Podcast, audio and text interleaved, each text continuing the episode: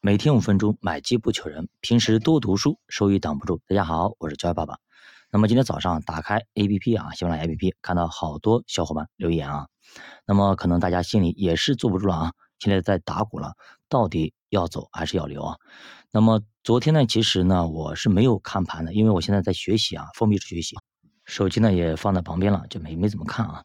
那个就是上课之前。上午九点多啊，开盘呢，前一段时间，然后稍微看了一些啊，然后呢，当时是红盘啊，发了个朋友圈，然后就没再再给他看了。在看的时候呢，可能就呃晚上九点多了，去看了一下，嗯，大概情况。因为为什么要去看一下呢？因为有一个公众号发出来，好像是深 V，然后去到到时去看了一下，确实啊，昨天跌的蛮凶的啊，中间那一场我是没看，看的话就是也也是非常的恐怖的啊，我稍微拉了一下。上证啊，沪深三百、创业板等等都干到了四个点，甚至五个点，是很恐怖的一个事情啊。所以说，大家看到没有？就投资要真的遇到这种行情啊，一般人真的扛不住的啊。其实我觉得我自己心态够好的了，哎，跟我一起学习的哥们儿心态比我还好，他压根就不看的，他偶尔看了一下，他就是说最近看什么盘呀？反正又上不去，对吧？反正有资金就定投往里扔就好了，根本不用看的。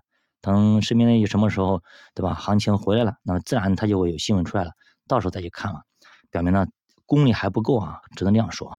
那其实我看的话也不影响我的心情呢，我只是看了一下它目前什么情况。那么万一有小伙伴心就是心里不舒服啦，怎么了？那我知道目前我该如何跟大家去辅导。哎，大概这样的情况。那针对目前的行情啊，包括我昨天有些银行的行长等等也在给我们讲课啊，对吧？说了一些东西啊。那么整体我给大家分析一下，目前这个行情啊，哎，基本上是不看基本面，不看业绩，就看心情。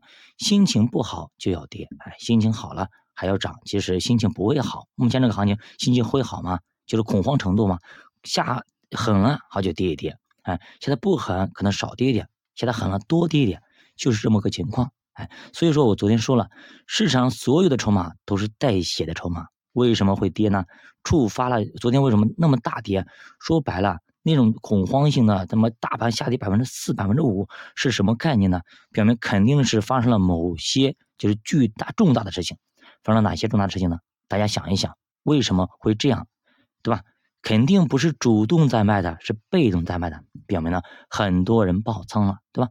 昨天、前天呢可能是有些加杠杆的爆仓了，昨天肯定是触发了机构的爆仓点。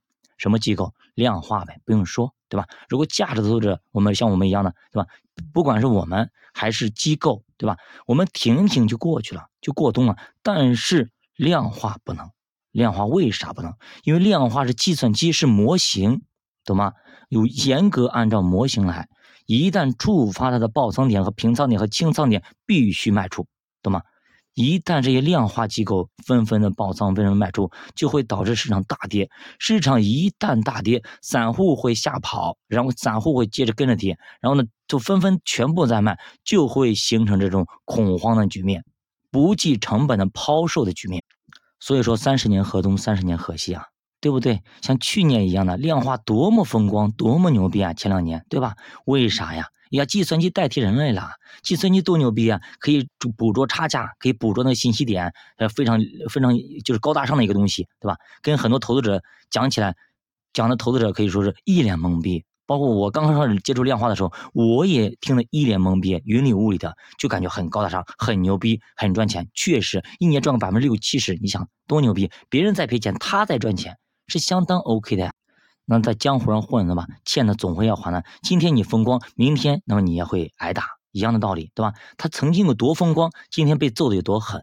其实啊，我们看新闻看东西，一定要不不要忽略一些东西。什么东西呢？我们去看证监会的一些领导，前些年一直在讲，在讲话，讲什么？讲量化，讲量化，不要疯狂的去扩张，不要把规模做上去，不要忽悠投资者，对吧？其实很多很多有违规的地方存在，很多问题存在。但是呢，投资者不管，只要赚钱我就买，只要赚钱我就开很多的量化基金，对吧？我就开，结果野蛮性生长，结果现在呢，亏得稀里哗啦的。今年以来亏个百分之二三十、三四十都很正常，甚至到了它的报平仓线，什么概念？甚至到了五十到六十的亏损。所以说，经过这一波了以后啊，那么你去你去看好了，未来几年啊，肯定国家会大力整顿量化基金市场。哎，量化基金肯定会进行一个洗盘，进行一个规范化的运作。那我们的手里的基金该怎么办呢？我们如果被朋友炒起来，我们该怎么办呢？对不对？我们的策略该如何去执行呢？或者说我们到底现在怎么办？该走还是该留呢？用什么指标来衡量呢？我们下节给大家继续接着讲，教爸读书陪你一起慢慢变富。我是教爸，下期见。